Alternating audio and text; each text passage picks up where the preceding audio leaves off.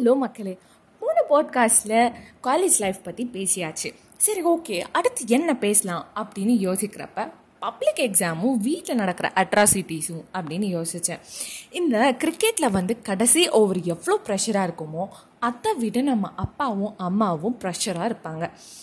Tenth டுவெல்த்துக்கு class start பண்ணிட்டாலே போதும். பாதி வீட்டில் கேஸ் கனெக்ஷனை தவிர மற்ற எல்லாத்தையும் கட் பண்ணிடுவாங்க.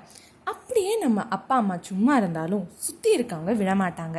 நல்ல வேலை நான் டென்த்து டுவெல்த்து படிக்கிறப்போ வாட்ஸ்அப்பெல்லாம் அவ்வளோ ஃபேமஸாக இல்லை. இல்லைன்னா ஃபேமிலி குரூப்பில் என்ன நடக்கும்னு நான் சொல்ல வேண்டியதில்லை. உங்களுக்கே புரிஞ்சிருக்கும். நம்மளே வாரம் ஃபுல்லாக காலையில் ஒரு டியூஷன் சாயந்தரம் ஒரு டியூஷன் இதெல்லாம் பார்த்தாம class test tuition test home ஒர்க்னு ஸ்ட்ரெஸ்டாக இருப்போம்.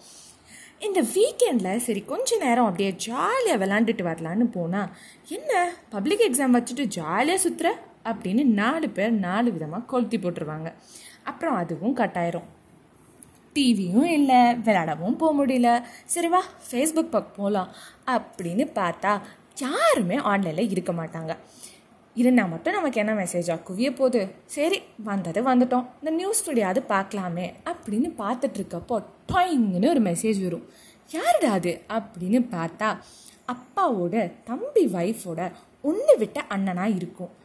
மெசேஜை தெரியாமல் ஓப்பன் பண்ணிட்டா போதும். பப்ளிக் எக்ஸாமுக்கு ரெடியா ஆன்லைன்லேயே உட்காந்துருக்கு அப்படின்னு ஒரு மெசேஜ் வரும். இதெல்லாம் சமாளிச்சுட்டு அட போங்கயா அப்படின்னு லாகவுட் பண்ணிவிட்டு வெளில வந்துடுவோம் சரி படிக்கலான்னு புக்கு ஓப்பன் பண்ணால் ஒரு பக்கம் பத்து புக் இருக்கும். இன்னொரு பக்கம் பத்து கைடு இருக்கும். இதில் எதை படிக்கிறது? எதில் படிக்கிறது? அப்படின்ற கன்ஃபியூஷனில் படிக்கணுமா? அப்படின்னு யோசிச்சுட்டு தூங்கிடுவோம். அப்பாடா ஒரு வழியாக பப்ளிக் எக்ஸாம் தான் முடிச்சாச்சு.